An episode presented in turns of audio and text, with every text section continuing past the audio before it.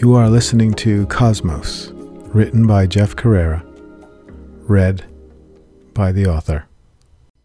Chapter 8 Freedom? I blurted out. What the hell are you doing here? Innocence told me to come. She told me to give my phone to her so she would stay put until you arrived. How are you doing, sweetie? Long time no see. You're still cute as ever. Freedom was an African American woman. She was one of the three women I had met with Innocence three years ago and hadn't seen since. She was strikingly lovely with long black hair. She had a jacket on, but underneath it, I could see the same blue jumpsuit she had been wearing the last time I saw her. It had a light white print of clouds and flying cherubs all over it.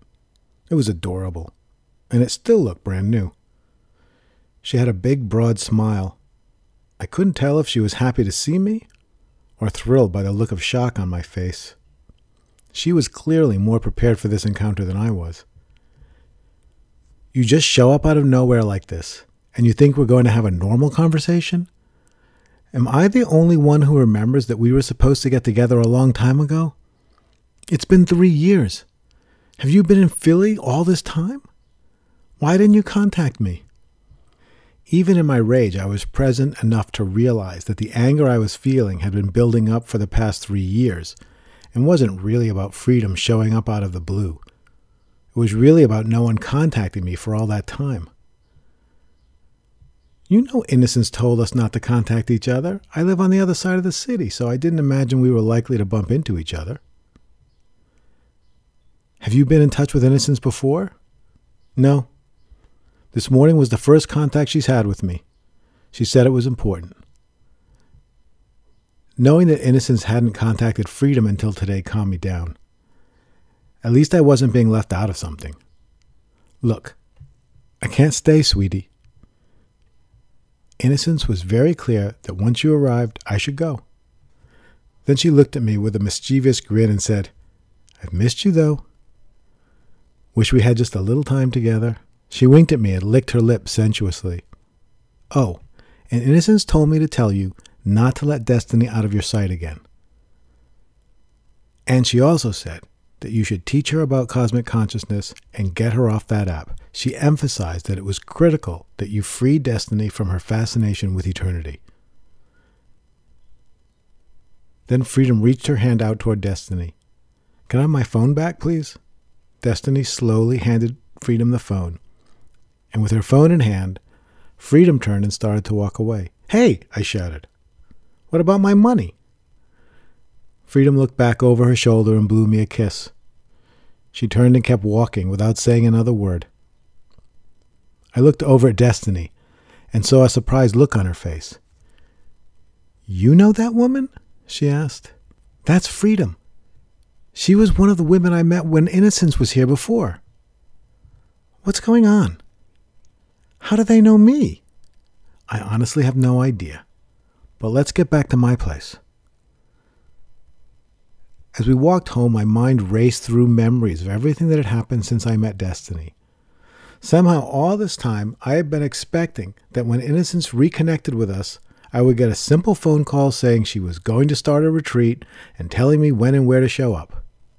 Now that I was thinking about it, the incongruence between that assumption and all my previous experience with Innocence was obvious. Of course, when she got back in touch, it was going to be in some bizarre mysterious way. Why did I ever think anything else? Once we'd gotten a few blocks away, I looked over at Destiny and noticed that she was looking behind me as she walked. I realized she was staring at Cosmos again.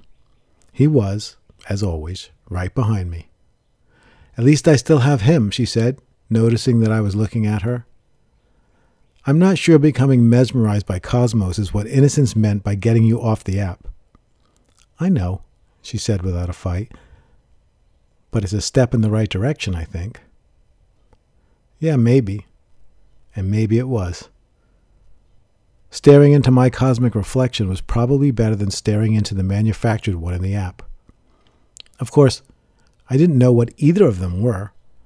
What I knew was that on a retreat I had expanded to the size of the universe and I saw that my true being, my real body, was the universe itself. I was not a thing in the universe, I was the universe.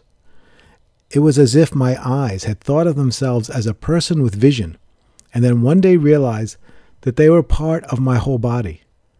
Or like my mouth imagining that it was intelligent because of the words that were coming out of it, only to realize that the words were coming from me and not it. I had thought I was a living thing, but then I saw that I was a part of a much larger living thing. After that experience, I realized that my human form was one expression of an infinite universe, one form that the vast wisdom and intelligence of existence could take. I was not intelligent. Any intelligence that I experienced was coming from the universe itself. It was a few years after I expanded to the size of the cosmos that I discovered Richard Maurice Bucke's classic book on cosmic consciousness. Reading that book helped me understand what I had experienced it became more and more obvious that any qualities of consciousness, love, or compassion that I held were not originating in me. They were qualities of the universe itself, qualities that flowed into me from the ultimate source of life. It was also obvious that I habitually relate to myself as the organism that was born into my physical body and lives during this earthly lifetime. But it is equally true that I am this universe. The dawning of cosmic consciousness had started a contemplation about my birth. When did I appear in the universe? Certainly it couldn't have been on my birthday. There was nothing so special, so drastically novel, about being removed from my mother's belly that could possibly constitute my birth into existence. The moment when I was brought into the open air of the world and the cutting of the cord that had made me part of my mother's body constituted the physical independence of my body. But the release of my body from its dependence on my mother's wasn't the beginning of me. I had certainly existed the moment before that. Perhaps I came into existence at the moment of conception, when my father's sperm cell penetrated my mother's egg. But that didn't make sense. When exactly would my birth happen in that process? Was it the moment when the membrane of the egg broke? Or was it some later moment? And what exactly happened in that moment that would constitute the start of my existence? The more I thought about it, the more I was certain that I had been here all along, because I was not a human, at least not in the sense that I was limited to this one body.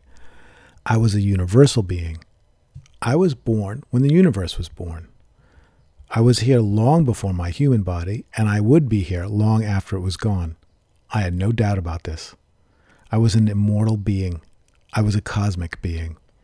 Cosmos, my mysterious cosmic companion, and what I now see as an externalized representation of my cosmic self, had appeared during the time that I first met Innocence, appearing just in time to save the day. He spoke at that time, but he hasn't spoken a word since. He just follows me. He sits when I sit, and walks behind me wherever I go. For the first few months, I couldn't stop thinking about him. I was forever wondering about what he was and why he was following me. I tried repeatedly to talk to him, to elicit some response, but he never said anything. Innocence was gone, and freedom and all the rest of them too. I had no one to ask, no one to help me understand.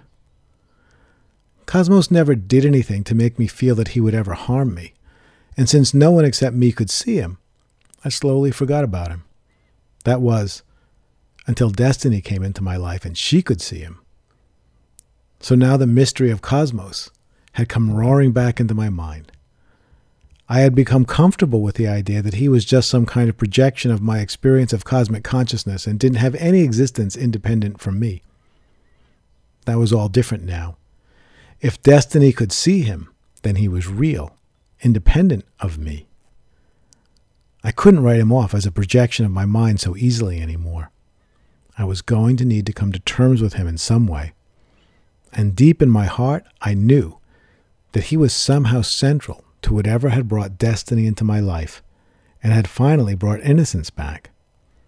As Destiny and I walked up to my front door, she stopped and looked at me.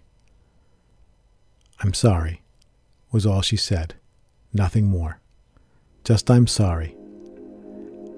At least those were the last words I heard. before a dull thud engulfed my mind in darkness, and the stone steps moved rapidly toward my face.